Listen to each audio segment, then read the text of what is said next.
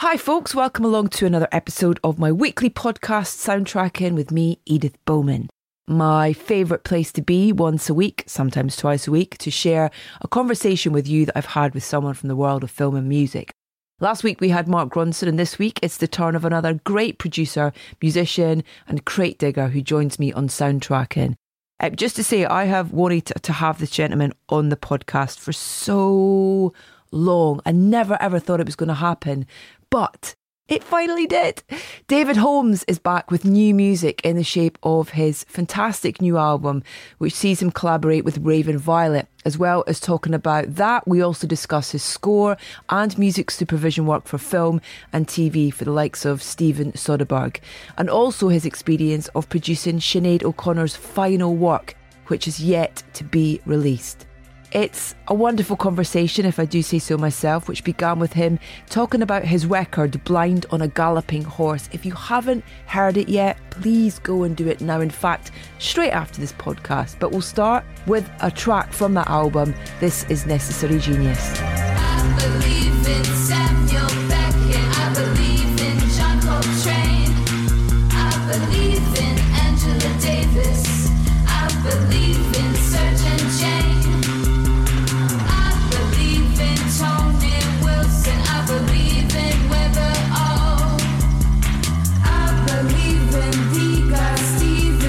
You.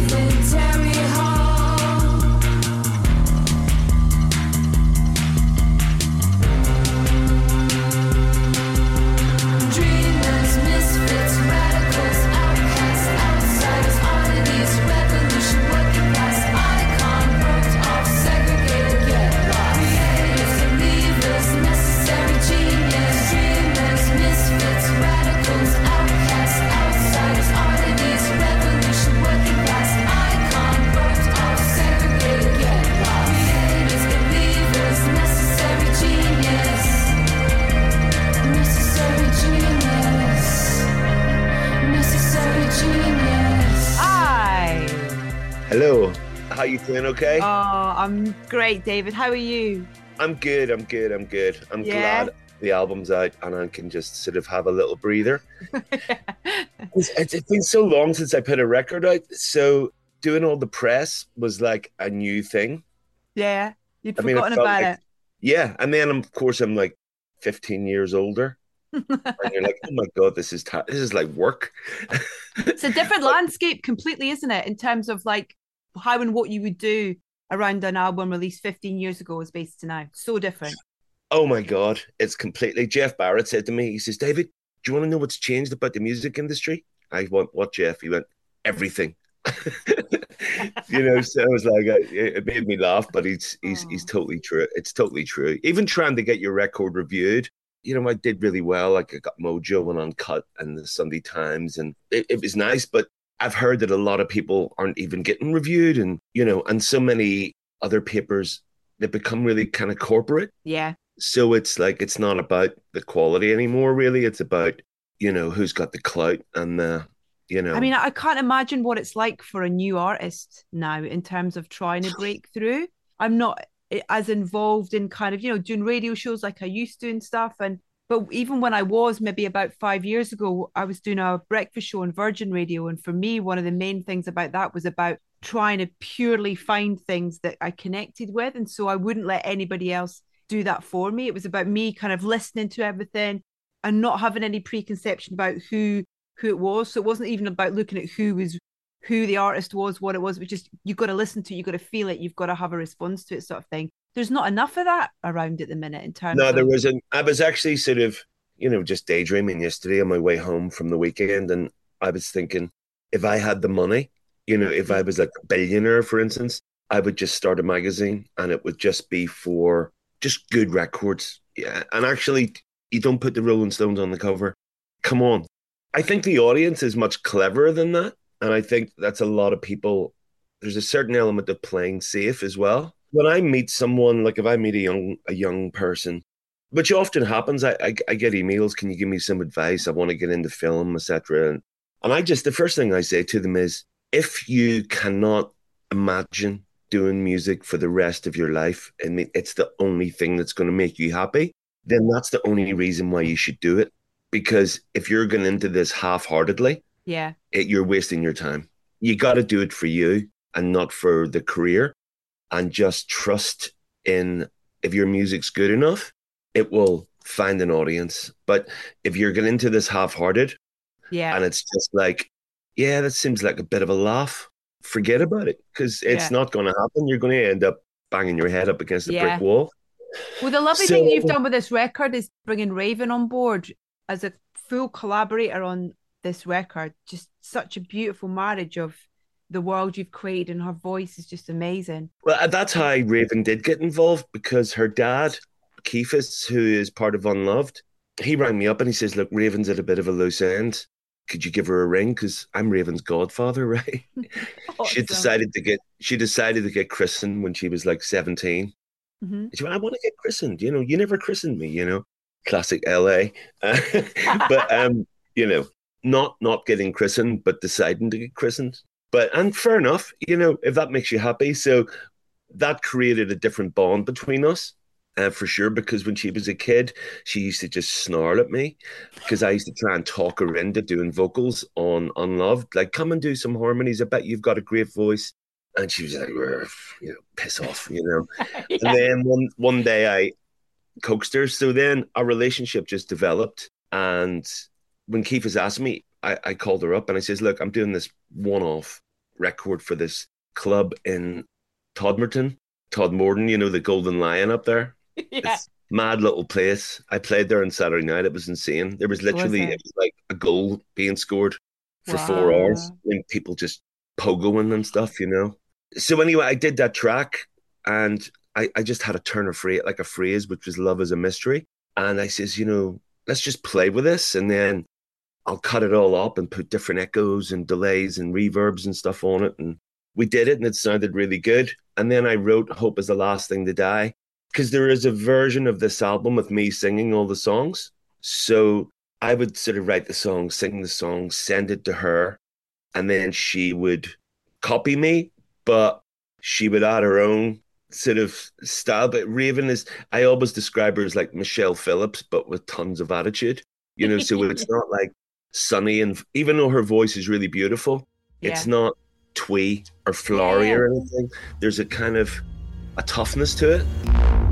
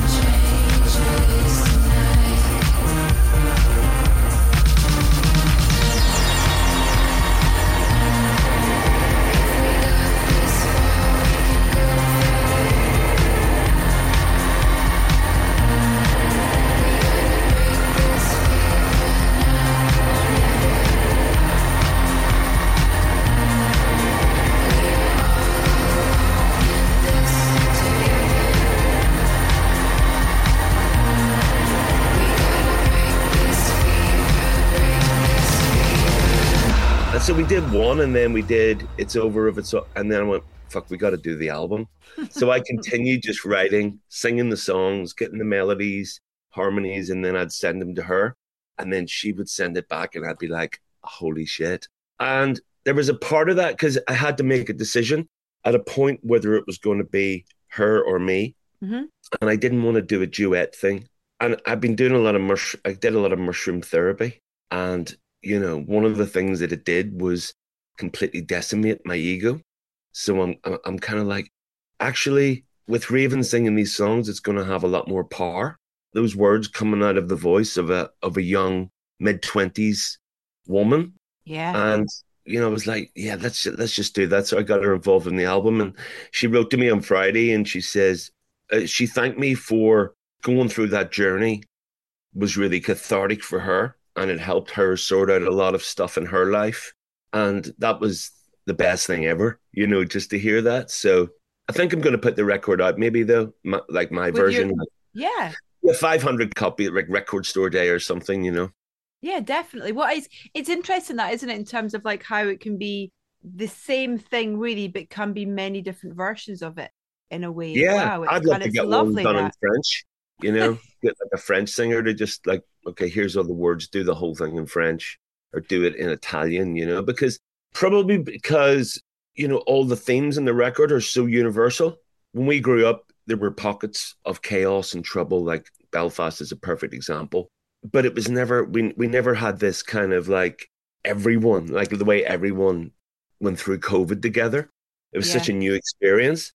So maybe it will translate into other into other languages maybe. Yeah absolutely but that that marriage of kind of you know the what you've created raven's voice but then also these wonderful kind of recordings of spoken word of different languages that are already in there with really kind of now more than ever in terms of making people think and consider other cultures other people other experiences of what people are going through. You know i think it's it's so not enough people are doing that within their creativity. Well it becomes about the way rather than me. You know what i mean? And actually something i learned from noel gallagher just i mean i think that's a feeling anyway but i heard an interview with him and he said you know the reason why oasis were so successful is because it was about us it wasn't about me it was like you know we're a, we're a gang we're a team we're going forward we're all in this together i mean i wasn't thinking that but it was obviously happening, you know, throughout. Yeah. And then I realized at a certain point that like I'm speaking for a lot of people. This isn't just a very singular sort of view. So all those voices on the record, the first one is like a, a kid from Afghanistan who's like 17. And it was him basically just saying how betrayed he felt about, you know, when the invasion happened, as he called it. You know, they were there to give the people freedom and from these tyrants and and then suddenly overnight they were just going all right we're away and uh, it's back to normal and uh, so he made his way from afghanistan and ended up in belfast but he says that belfast was the first place he got to where people were really warm to him and uh, understood his plight and mm-hmm. i thought that was really you know i felt really proud of that because a lot of people here, I think, not everyone, of course, but there's definitely a lot of people who have learned from history. It's that adage, you know, that uh, expression, uh, uh, what is it? Those who forget their past are condemned to repeat it. And I think in Belfast, there's a lot of people who haven't forgot. So they know what it's like to feel marginalized. In turn, you're welcoming other people in. Like we don't have a, a real, we don't have racism here, really. I mean, if it happens, it's just some angry man who's hates himself actually. yeah. You know. It's got to do with him rather than the other person. Exactly, exactly. Mm. So it was lovely to get that. And then I had a, an ambulance driver from Gaza and a, a Ukrainian refugee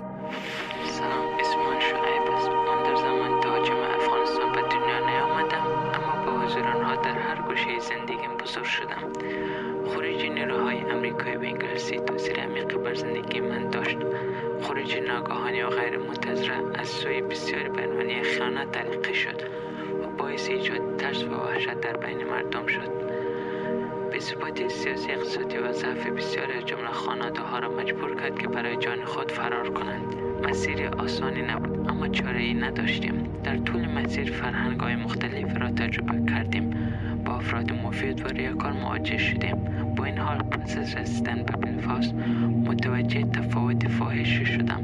مردم آرامتر حمایت کننده تر و واقعا علاقمند به گوش دادن به من بودند. این به من انگیزه داد تا تحصیلاتم را دنبال کنم و سعی کنم عضوی سازنده در جامعه شوم. And then I, I wrote some things myself, like the French piece, which was basically just stating the facts about you know what was happening behind COVID. And then my friend uh, Kieran O'Maher, who's a Irish speaking scholar, and I wrote a thing about the DUP and how they kind of wave this carrot uh, of your culture is under threat Mm. But actually, these people, a lot of these people in these like urban areas are struggling to pay their electricity bill. And, you know, they won't even go in the government because yeah. it means they're having to sort of sit with Sinn Féin. And you're just like, why don't you just get on and start representing the pe- your people who are hungry and really struggling with inflation? Electricity and gas is through the roof. People are just, you know, uh, nothing's adding up. So that stuff really angers me as well. But I think a lot of people would say that across every community. You know, well, there's that- a new generation of kids now in Belfast who are, they're just kind of going, these are all fucking insane. Yeah, you know? totally. Uh, and, and, they can't really get their head around what Belfast used to be like because they've only yeah. known it one day and one way, and that's without the troubles. That's really encouraging and great to see, you know. It's such a beautiful journey with this record, David. It really is. It's kind of like, and I, I really like as well, like even like you know the the the fact that the title track's the last track as well, and just how that oh, it's just the most amazing kind of uh kind of crescendo really to the journey that you go on with a with a oh, record. Oh, it's a real example of just an advocate for albums in terms of the the opportunity of storytelling within them and the exactly. journey you can go on. And you know you wouldn't pick up a book and read chapter 2 then chapter 10 then chapter 5 sort of thing. It's kind of like this is a great example of an album that you should sit down or just have on and listen right through because it's yeah it's brilliant. Oh thank so you good. so much. You've just made my monday which well it looks like the, the world is ending outside a lot better. Like it really is. Yeah, and, and I keep going kind of back to it. It's like a, it's like a lovely companion as well. It's like oh, oh wow, like wow, yeah, wow. it's great. Thank you so How, much. Because it has been a while since you released something for you, really. Even though you know you know you're saying it's not about you, but it's come from you. Yeah, um, sure. Yeah, and so much of the stuff that you've done over the since the last David Holmes record has been for other people and for other things, whether it be working with Noel, you know, I, and I, I remember chatting to him when you'd worked with him on that first record and kind of when he was just so proud and kind of grateful for what you'd unlocked in him, you know, in terms of like pushing him in, in directions that he was probably maybe slightly apprehensive about going down and things and then all the the soundtrack stuff, whether it be things like you know Soderbergh, who we've talked about you on the show when I was lucky enough to have him on the show, and or Killing Eve or Good Vibrations, The Fall, all that stuff. You know, it's just has has all that fed into this in a way, or or is it a totally different thing for you working on the soundtrack stuff to working on your own stuff? Film music is more like a craft, and and the odd time it becomes like just art, and that's all to do with the film so I'm always like working to the story. And I think that's why my albums are kind of like a bit almost conceptual. You know, I would never call it a concept album, but there is a story. And I think fundamentally, music for film is storytelling. So you're working with the story, but you're also collaborating. And I just try to collaborate with people who have good taste in music because it's very difficult to get someone to understand something that they don't feel you have to be really careful who you work with. I love doing that. I just love the whole the freshness of it. I think that's the way my brain is wired as well. Like I was before lockdown, I was diagnosed with a really intense form of OCD, but because I didn't have the compulsion, like the washing of the hands, the turning off the lights, just yeah. going around the whole house, everything has to be in perfect order. I just had the obsession, but my obsession would build into self fulfilling prophecies. You know, it became out of control or 75% of that is really productive and great. And then you've got the other 25% that can actually be just really destructive. And you start inventing things in your brain and, you know, you read into everything. But I think everyone is guilty of that of mm-hmm. to a certain degree. But with me, I couldn't get off the Ferris wheel. So I was just, it would just spiral out of control to the point where you're like, you know, seeking help. Uh, once I had that diagnosis, it became kind of tangible. You know, I could, I was like, it was like a relief because I just thought it was, you know, 30 years of acid house. and, uh, you know, I remember the psychiatrist said, and said to me, that didn't help, but that's not what your problem is. And he was able to bring it right back to trauma that I suffered, like growing up in Belfast. But it was brilliant. It felt like, oh my God, I can actually see again. And then I, I started doing the mushroom, like the psychedelic therapy, just micro. and reading a lot about understanding why that works. Because when I was young, the psychedelics I took, I was just greedy. And, you know, it mm. just became about like sort of rolling around laughing with your friends, or Yeah. in a couple of cases, rolling around crying because you were having a terrible time. But Yeah. it was also, it was about understanding that actually, when you have a problem in your mind, you don't run away from it. You actually invite it in for a chat in your mind and you work it out because you're getting this kind of like shifted perspective in your brain, like the doors of perception, you know, it's kind of, it just helps you see things from a, like a different angle. So yeah, I, I mean, uh, just just having that shift of perspective, suddenly I felt like a completely new person, like a completely cleared uh, the fog, Hmm. and I started to see things much more clearly. I was one of the lucky ones that used COVID to do something like that. You know, I'm Yeah. going to like take charge of my mental health, but through that, I had more time for other things. You know, like what's going on in the world and being a child of the troubles.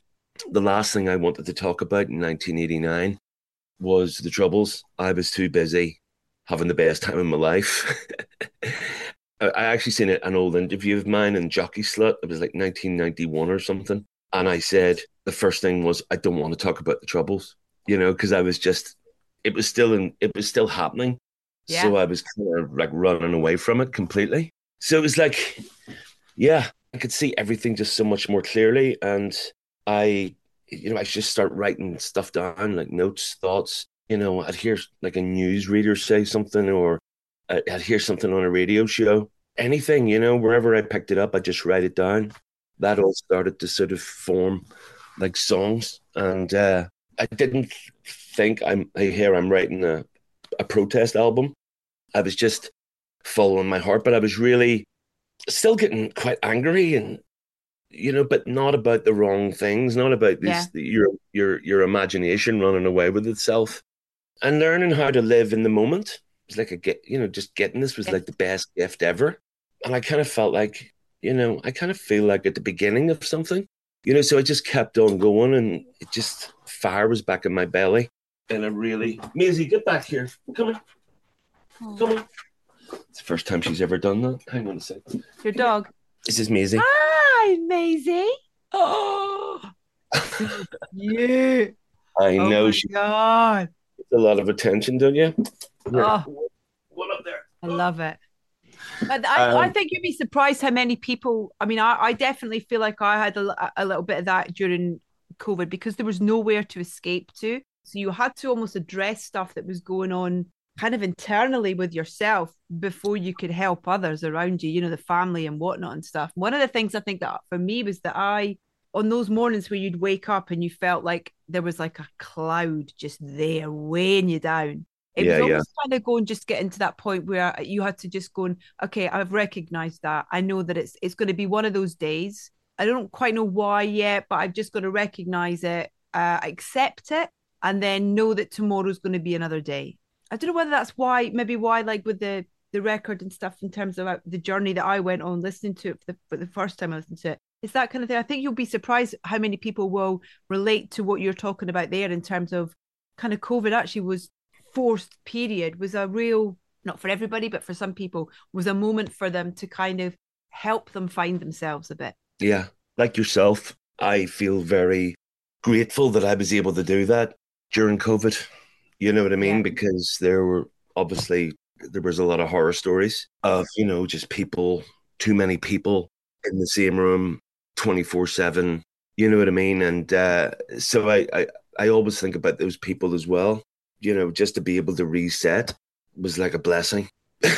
it's kind of like you're just waiting for the rest of the world to sort itself out so we can all be happy again. But it doesn't look like it's happening anytime soon.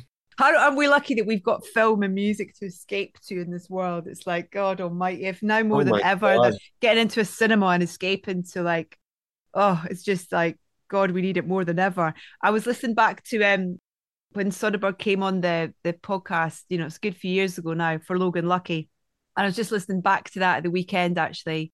And I was terrified about interviewing him, I've got to be honest, because I don't know what it was. I was just, I think it's because maybe I wanted to impress him or I wanted him to know that I didn't want to kind of fangirl out and I didn't want to sort of gush. I wanted yeah, to yeah. learn and I wanted to know stuff for, for him. And I, in my head, I was intimidated by him before I'd even met him, which is such bullshit.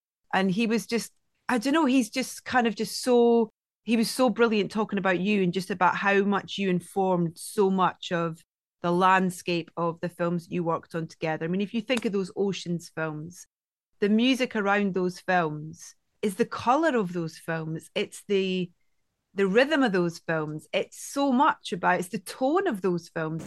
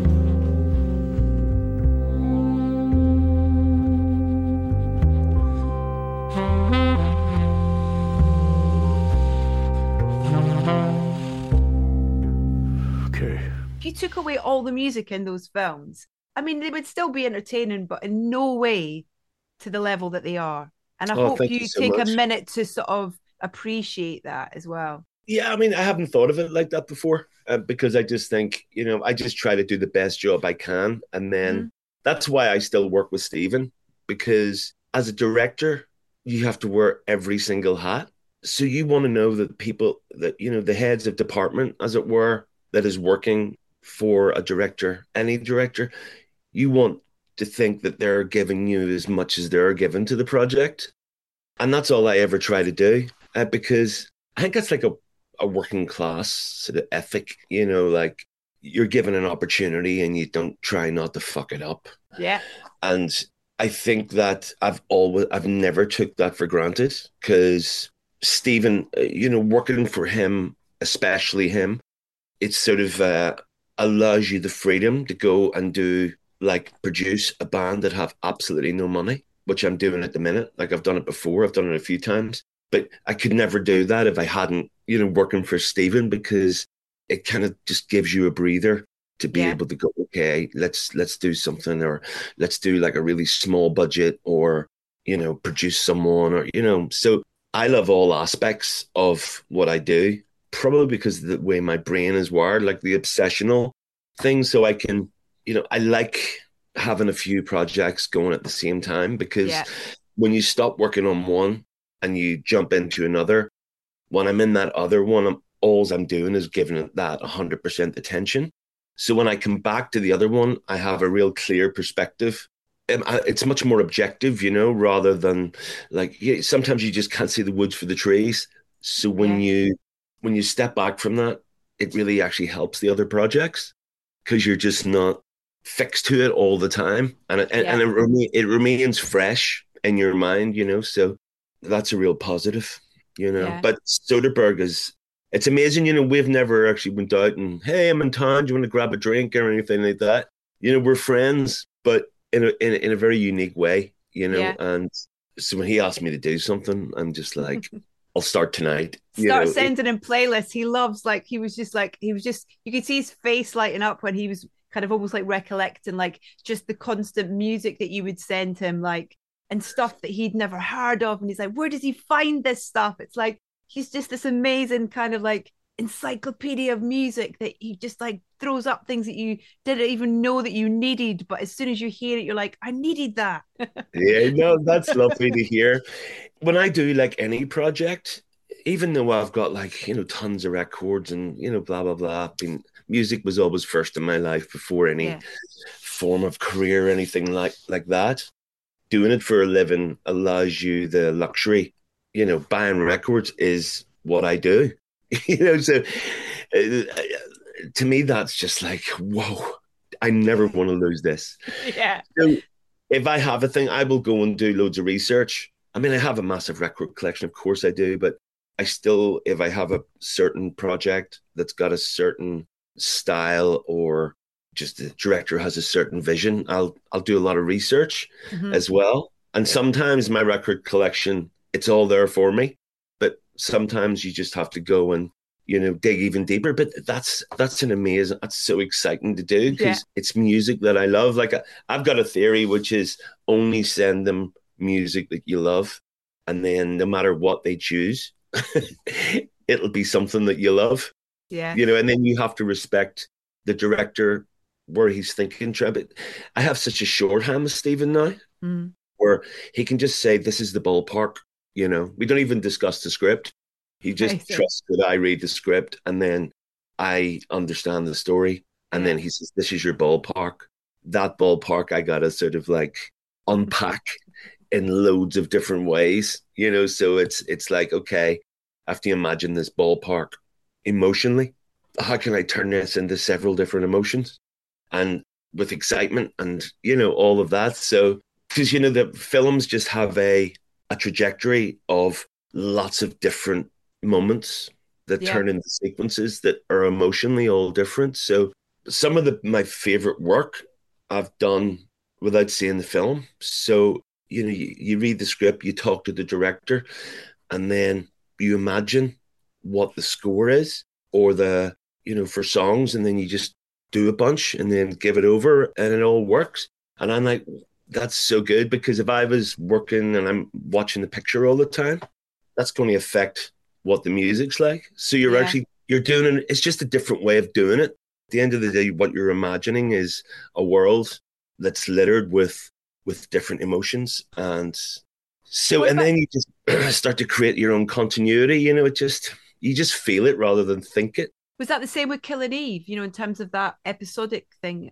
killing eve was just one of those projects that fell out of the sky and just landed in Unloved's back garden. Because we when i met Keefus and Jade, we made about 30 tracks and we didn't really have a home for them you know but then we signed to heavenly or we put the first one out ourselves actually um, but we had all these other tracks. And then i was asked to do it. The story obviously female female led very female show period. Yeah. i just had a feeling that Unloved was going to work so i sent them all the tracks and they sent me back the first episode and they had four tracks in the first episode. So that became a voice. So once Oh, wow. i once i seen it work it was like well this is i mean this is perfect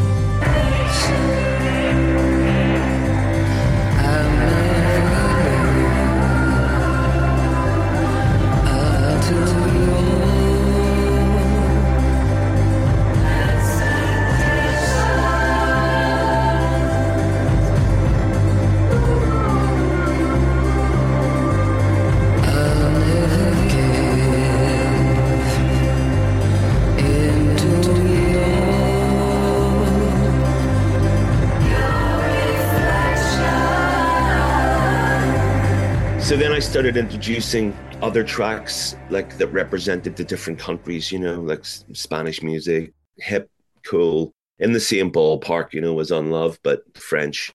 Italian, you know, which all these tracks exist. That's one I didn't have to do much research for because I, I had them all. And then they just, I sent them a few scenes with the score and they, they didn't really react that well. Well, they were kind of giving me notes and I says, look, let me give you an episode from Mhm. start to finish. Just let me do the thing, like the whole thing. And they said, okay, let's give it a go. And I sent them the episode and they didn't have any notes. It was like, right. So they kind of set the the tone with using all the unloved tracks. So I just continued that. And I think in the end they might have licensed like 125 licenses or something throughout the whole Wow. series. So it was it was brilliant for our band because it meant that we were actually really successful, but but nobody knew who we were. you know what I mean? It's like I think we've got like you know it's like definitely over 50 million like Spotify sort of streams and still haven't earned any money. Unbelievable Unbelievable. that's a crime in itself. But you know, so that just became really that was just magic, you know, when that happened. yeah. So it became like such a, a huge launching pad for the band. I'm not actually in the band anymore. I, I, I left because I just I just want to do different things. Just Yeah. I want to try new things and we only get one go, don't we? Absolutely. There were no candles lit, the room was dark as night. Just like the corners of my mind.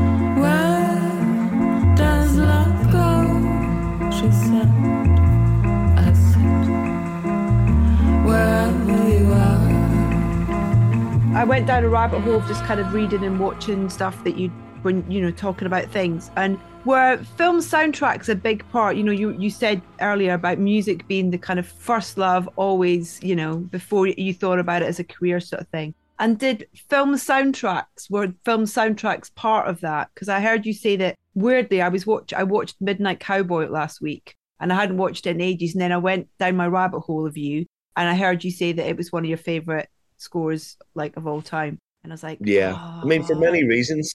I grew up in a house full of music. I've like youngest of 10 kids, and I was a complete accident. So I had a sister who was 19 and Yeah. then 18, 17. You know, like my- it was like a Monty Python sketch the way my mom was having kids.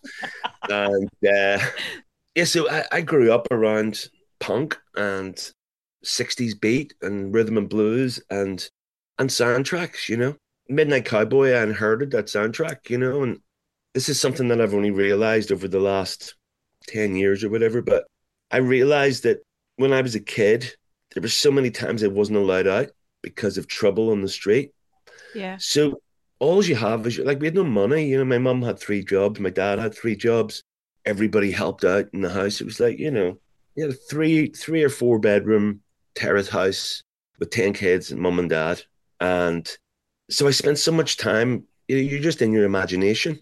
And uh, when you were allowed out, that's when you could have fun like any other kid. And, but Belfast, it was a bit different. You know, you had all these other weird options like breaking into sort of bombed out houses, you know, and making huts and stuff. People Yeah. just had their, their different way of doing that, right, growing up. And, uh, but I spent a lot of time indoors and listened to me, like, got really into punk. Like, I was eight. I didn't understand it, didn't know what it was, couldn't spell anarchy. Never mind knew you what it felt was. it I felt it, and that's exactly what happened. So, having that kind of, I was having an education by just listening to music, and Midnight Cowboy was was one of those films. I I seen Midnight Cowboy late night on television, and the first time I seen it was in black and white, and it was the first time that I'd I'd felt funny, you know, like sexually, w- without touching myself. you know what I mean? um, I'm, I'm just trying to sort of like be creative how I'm putting this.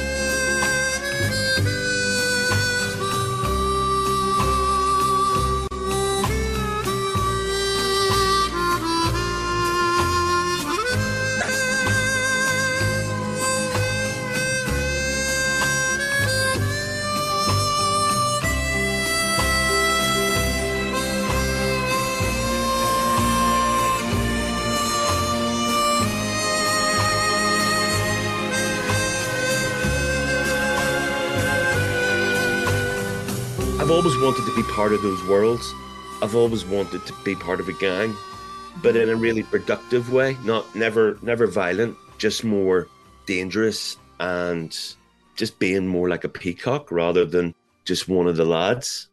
Edith, I'm sure you're the you were the same. You know, you're just you grow up with all these different kind of obsessions, but Totally. they're all outside the box of kind of just normal normal life. I don't know. Maybe maybe we were the ones who were are normal. it's looking like that at the minute. I know. Um, it's so interesting. You said something earlier that I totally related to where you were saying about, you know, coming from like a working class background and kind of having to sort of um work harder to kind of to get in the door sort of thing and and that never really leaving you. And I still feel like that where, you know, sort of almost like that person putting their hand up, kind of going, Yeah, what about you? What about what about what about sort of thing? And kind of Yeah, yeah, yeah. never never sort of expecting anything or having anything land at your door. It always being something you've got to fight for or work for and stuff. And i love that that's the way that i get stuff or do stuff or this you know this podcast for example you know it came out of nothing apart from pure frustration of not being given a show regularly. Well fuck it i'm going to do it myself. And it's Good that kind you. of thing where you've just got to you've got to kind of fight for the things that you want to do. Um, And it's I, going great, I believe. Do you know what? I love it. And it's my pride and joy professionally. And we launched in August 2016 and we've missed two episodes and we put out one every week. And there's nobody telling us who to have on. It's about who we want to have on. And it could be, you know, someone like Soderbergh or it could be someone like Charlotte Regan, who's just released her first feature film, Scrapper, that blew my mind. You know, it's about people have an opportunity to ta- talk about their creativity and what inspired them and all that kind of stuff. You're actually finding it so much so much better, so much more fun. Yeah, absolutely. Not being told, oh, you can't have them on because they're not a big enough name, or nobody will know who they are. It's like it doesn't matter. Like we were saying, going back to that music thing about you were saying about the magazine. It's like let's not put the Rolling Stones in the cover. Exactly. Doesn't Yeah, yeah, matter. yeah. It's like whether Yeah. they've got a story to tell, something Exactly. to share. I mean, who like- cares? They had their time. Help people who are making really exciting music. They're going to die very, very, very, very wealthy. There's people out there who are really talented and Yeah. need our support. You know. It's also that Um, thing when you hear about how much some of the bands charge for like stuff on films. Do you know what I mean? And you go like, and it's always the kind of big guns that are like charging like unbelievable amounts of money, sort of thing. But then you hear these lovely stories where I don't know someone like Michael Stipe from REM will just kind of give his music to to new filmmakers because he wants to help them on that journey, sort of thing. It's like, Yeah, I do that as well. I mean, I, I, I, it's really difficult to make a film, and if you're just beginning and you're just Yeah. starting out, it's still the same amount of hard work. You still need the same equipment. Okay, everything has to be micromanaged, budget wise. Hopefully, not creativity, but it's really difficult to make a film. So I support anyone who's like, you know, I haven't got any money, but this track is working so great. And, you know, if I'm into what they're doing, it doesn't even have to be a masterpiece, but if their intentions are good, then I'll be like, of course, just take it, you know? Um, Well, that's what's So- so great about you when you see, you know, the kind of, you know, the the work that you've done, whether it be with the kind of big guns, but then also supporting those kind of independent films like 71 or good vibrations and stuff as well you know in terms of getting involved in those stories because well i guess with those you've got a, a knowledge of those worlds that you can i guess bring Oh, yeah. that musically as well sort Sure. of thing but you don't have to do that but you have do you know what i mean and that's great Oh yeah, no, that that that is that's the reason why I didn't live in it. My wife, my daughter, and I we went to LA for a year. I I I was working with Soderbergh, so kind of bought us the chance to sort of do that. yeah And I was like, you know, Lisa works at the BBC, so she was able to get a year off. Nina was seven. So it was like this is a really good time to put her into a different school in a different country just for that experience. Well, one day Lisa says, Would you live here if it wasn't sunny? and I was like, Fuck no. Um, you know, and then I just we decided, you know, that we miss Europe. Over in Los Angeles, it's more of a business than it's ever been. It's fair to say that there's a lot of people in charge of things that shouldn't be. And it's become more about money. Hmm. And it's more like a fairground ride, you know? And if you're a big name director, you will get the support from the streamers and they'll leave you alone. But new talent is coming in and it's being micromanaged and oh, you can't do that. And you can't, oh no, you can't have that. So, you know, yeah and it's kind of like sort of upside down. So I kind of felt that doesn't happen as much in Europe, and it didn't because I had a production company and we were we made good vibrations. And then love I was that asked film to do seventy. I know it's a really love that film yeah. It's hard to make a good film about music. Glenn and Lisa actually are directing.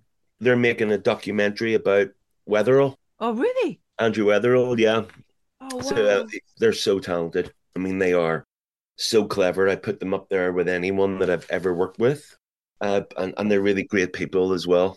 Oh that so from that onwards, I just didn't really stop in the independent world. And yeah but to me, they're all really good projects. You know, like to me, a great project is a great project, no matter who, what size the budget is, or Yeah. who's producing it. You know, if there's a brilliant energy among everyone, and everybody's there to sort of do something great, it's the best Yeah. feeling ever.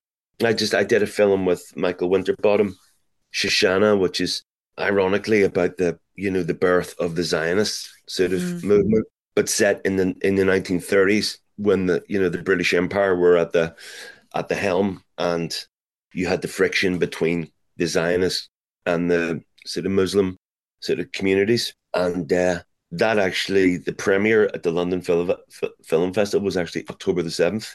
So it was the timing was just wow.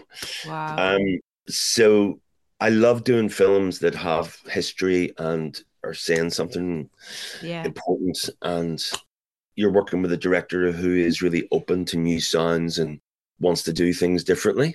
yeah So yeah, I've just been uh, just grateful to have met a bunch of those people. Hmm. Um, but it's getting harder and harder to get films made. We need to get back to the 1970s. yeah do you mind if i ask you about Sinead? yeah, I mean, the only thing I've been told not to talk about is the music, um, because we have an album. Yeah. And it's extraordinary.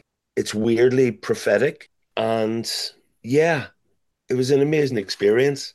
You know, I can talk about that yeah uh, for sure.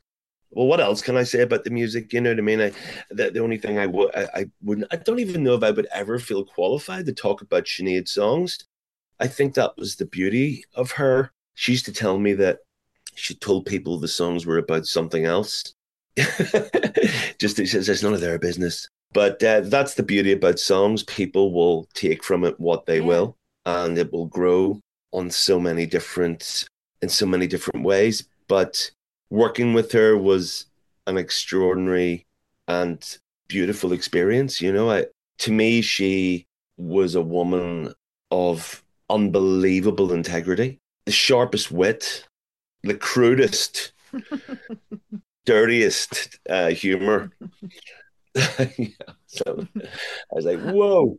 For me, but actually laughing my tits off at the same time. yeah But I met her and Um, do you want to ask me something specific? well i just i was interested as to how how that project started Well, I kind of I met her in um, at Shane MacGowan's sixtieth in Dublin, and there was a lot of amazing artists performing that night. Bobby and Nick Cave uh, Bono, Sinead, Imelda May, ton of people. They're all there to for Shane, and Sinead stole the show. It wasn't even close. She come on and she did "You're the One," and you could have heard a pin drop. It was so visceral and so beautiful, and she looked incredible. And it, I was just going, fucking hell. And I, I've always loved her. I've always like really admired her. I always knew she was right about, Everything. you know, yeah, everything. And I knew that she had been punished badly, treated abominably. She, that night, completely just, you know, it was like every hair, you know, Yeah. it was like, fuck, you know, just the, the sheer power of that. So I was backstage after. I just seen her out of the corner of my eye and she was coming my direction. And I just stopped her and I says, Look, I'm sure you don't know my name or anything about me or anything, but I'm a music producer and I would love to make a record with you about healing. And at that time, I'd been going through my own Mhm. mental health. But I, I found that music always really helped me. And uh, her, her ears pricked up and she related to that, you know. And, and she said, She gave me a number. And I called her a couple of days later and I started sending her pieces of music. And then she rang me up one day. It wasn't that long after that. And she says, I'm moving to Belfast. And I was like, when, when are you thinking? He says, I'm on the motorway. I'm on I'm on the way. So she got herself an Airbnb in Eglinton Avenue in Belfast. And I went to see her. But I was going to uh, my nephew's uh, wedding Mhm. in Chicago. So I left her a couple of tracks for her to write on. And then she had one when I got back. And then I moved her into a little bungalow that I own just off the Ormeau Road. And, you know, got the chimney swept and got the place looking nice for her. And she moved in there for a while. So when I come back, she we recorded the first song. And I can talk about this because she already released it. She just put it up online. In fact, she's put some of the songs up online and then taken them down again. You know, it's very Sinead. Fuck it, you know. I want you to hear it. You know, Yeah. no.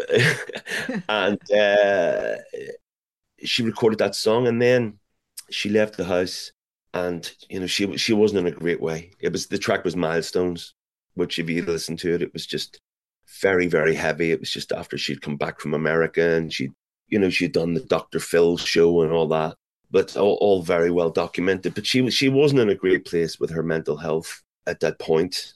And then we did another one, which is on the record. That's that that, that hasn't been heard yet. That's that's really special. And then she went back to Dublin, and I never heard from her again for about a year. And then she contacted me through BP Fallon and said, "Look, would you like to pick up again?" I was like, "Of course, absolutely." you know, like no problem. Like I, I, I fully recognized that Sinead had mental health issues. There was like Yeah. nothing that I was angry about. You know, you, you, you need to be extremely patient with people Absolutely. um, when they have mental health issues. And I, I think I'd learned probably a lot about that just from having my own mental health issues. So I knew how I, I wanted to be handled yeah. even though Sheena was on a different level of mental health, you know, it was much more severe than mine. But, you know, then we just picked up and then she would send me a song that she had recorded on a karaoke machine and it still sounded unbelievable, like a cappella, Oh, you know. And she says, Can you work with that? I went, Fuck yeah. So create the music around that and get that, you know, the arrangement and everything, just with her vocals just cut in and stuff. And then she would come to Belfast and record for real. But the best story is when we did Trouble of the World for Black Lives Matter. She rang me, I want to do Trouble of the World, Black Lives Matter. Can we do it? And I was like, fuck yeah. And uh, I looked into sort of the music and we discussed it and I sent her, you know, a couple of ideas and just, you know, taking it in this direction and having these really ghostly, early Disney kind of style, spiritual backing vocals. She was totally into it. So she just let me do my thing and then I got my team together and like just the A team, you know, of like I had Robert Hurst playing upright bass, like he played at Alice Coltrane's funeral. and then this spiritual sort of choir from Detroit. And then she said, Right, I'm coming up on Monday, we'll record the vocals. And then she came up, we recorded the vocals, and we did another song that was way better. But the other song had so much energy, and Trouble of the World was much more like emotional, I think. Yeah. But we knew we hadn't got it right, you know. And then she she said, uh, "I'll come back on Wednesday. I'll, I'll I'll learn it. You know, I'll spend a bit more time with it. Has to be perfect." And I was like, "Absolutely no problem." So I was up on the Wednesday night up until about five in the morning. I just crawled into bed. It was like five five thirty, crawling into bed, and I didn't think she was going to be coming up until like three in the afternoon. Yeah. And um, doorbell went nine o'clock. Lisa says, I'll, I'll get it, I'll get it. Then Lisa appeared like I'm back to sleep. Lisa appeared. You're never going to believe who's at the front door. And I was like, It's Sinead, isn't it? She went, Yeah. I get up, jump into the shower, like just, you know, and went downstairs and she says, like, I was just so excited. I was so excited to sing that song. I couldn't sleep. So I left Bray, which is like about three and a half hour drive. I left Bray at about 4 a.m., 5 a.m., and I drove up. She'd been sitting in my driveway since half seven and waited until nine. So I come up, we set the voc- the mic up, and she just did it in one take. Honestly, I've never woke up so fast in my life because I just knew I was never going to forget this moment and how amazing it was. And it was just like I knew I was having my Nina Simone. Like this is like recording Nina Simone. That that's Yeah. what you're dealing with here. And you know, as a music producer, you know, you only dream that you could have a moment like that, like ever. And it was so amazing. But she was so just like sort of nonchalant. And she went, I'm starving. So we went downstairs and we made her a bacon sandwich and a cup of tea. And I think it was like by 10, half 10, she was like back in the car, way back to Bray. Oh. But I can't wait for people to hear the record. You know, it's it's it's really something. I'm so happy that we we just you know, I got to know her a bit, you know, as much as you can, like over 6 You've years. to make memories. Yeah, no, they're just yeah. I mean, she made me laugh so much, and she would always she'd ring me up and said, "How are you doing? I heard you're working too hard. Slow down. You know, if you ever need to talk to me, I'm here." And I was like, "Wow, this Wow. one. I mean, she's just the real thing. You know. Have you read her memoir, Rememberings? No. Get the audiobook because she says, "Get the audiobook because the funny bits are much funnier." I thought Kathryn's documentary was amazing. Yeah, it was. It was. And Kathryn Kathryn's lovely. You know, Yeah. she's really talented and she's, you know, she really that was a proper labor of love, you know, and uh, she got You can- great support doing that from John Reynolds and people really they really helped her a lot. But all, it's just strange to me when you see the definitive documentary, the definitive book, and the definitive album all appear, and she's not around. Yeah, it's very sad that she's Yeah. not here to soak it all up. Because uh, after she died, uh, one of the most touching things for for me was just the amount of fans, especially girls, growing up in Ireland in the eighties and nineties and stuff, and they. I lost count how many times I heard someone say she saved my life, and then you kind of realize that, that this is a an artist of of such extraordinary measures that she actually, without even knowing it, Not her not, suffering was helping other people and how she expressed her suffering through song. And that suffering went on to sort of help so many people uh, especially girls understand who they are understand who they were that they weren't alone. And to me that is just extraordinary legacy that you could leave as an artist but there are stars you know and there's people who are brilliant and like really clever and genius and you know, and then you've got people who are on a different tier, you know, like the Elvis and Ray Charles and Nina Simone and Sinead O'Connell. Yeah, exactly. Bob Dylan, you know, John Lennon, you know, they're just, and I, I put her in that, definitely in, you know, in that company. Well, please, can we can we have a, a return chat when you can talk about it, and we can. I would love to. You've got the exclusive. Oh, I'd love that, David. It'd be just wonderful to celebrate her with you when Yeah, we can I I mean, when we can listen, talk about the music. everyone's going to be all over me like a rash for this, right? But I, I, I definitely want to be careful who I speak to because Precious. I keep on asking myself, what would Sinead do? And it's not to sort of jump into bed with anyone to tell her story or, or Yeah, or- yeah, uh, yeah. you know, or, you know, through that last period, you know, especially creatively speaking. You know, it's funny. I, I go walking through the park and become a really good friend with this guy. I only met him like when I was like turned 50, you know, late 40s. Uh, he's a kickboxer, like world champion, four different weights. And we'd walk through the park and sometimes, you know, we always say hello to people on the street. Hmm. Hey, how's it going? And then some people would just like not even look at you. But the conversation that he would, he, you know, he, he would say to me, he says, it's so easy to think that someone is rude, but we have no idea what's going on inside their head, what problems they're facing and stuff. And it definitely made me not look at that the same. You know, like, you know, sometimes someone walk by, you just go, how rude. Like, at least say hello back.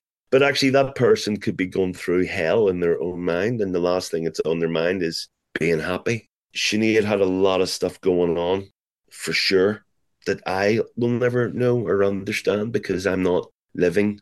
Exactly. You know what I mean? We're all on our own personal journey that's just full of, it's, you know, it's complex, isn't it? Totally.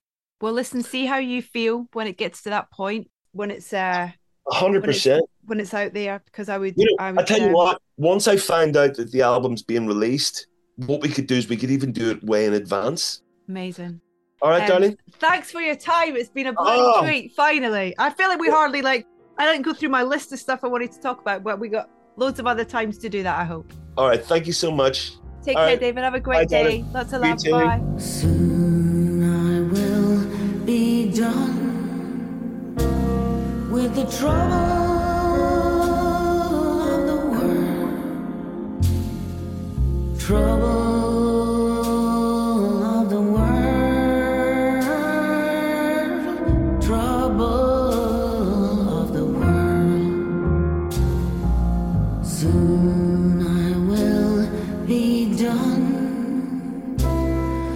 trouble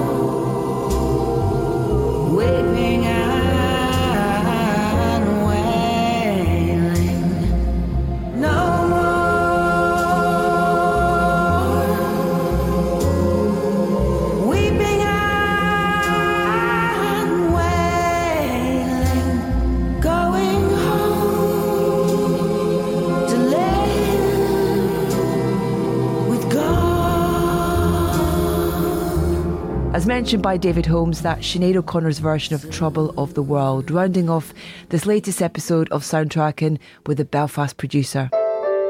My huge thanks to David for taking the time to talk to us. His album, Blind on a Galloping Horse, is out now, and I very much look forward to speaking to him again for round two.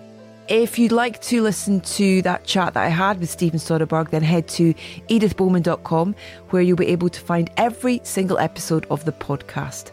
Follow us on socials and subscribe to our YouTube channel for loads of video content, including lots of exclusives. Next up, ladies and gentlemen, none other, can't believe I'm saying this, than Julia Roberts and Sam Esmail. They're talking about their new film, Leave the World Behind, which is coming to Netflix on the 8th of December. And uh, I very much look forward to the pleasure of your company then.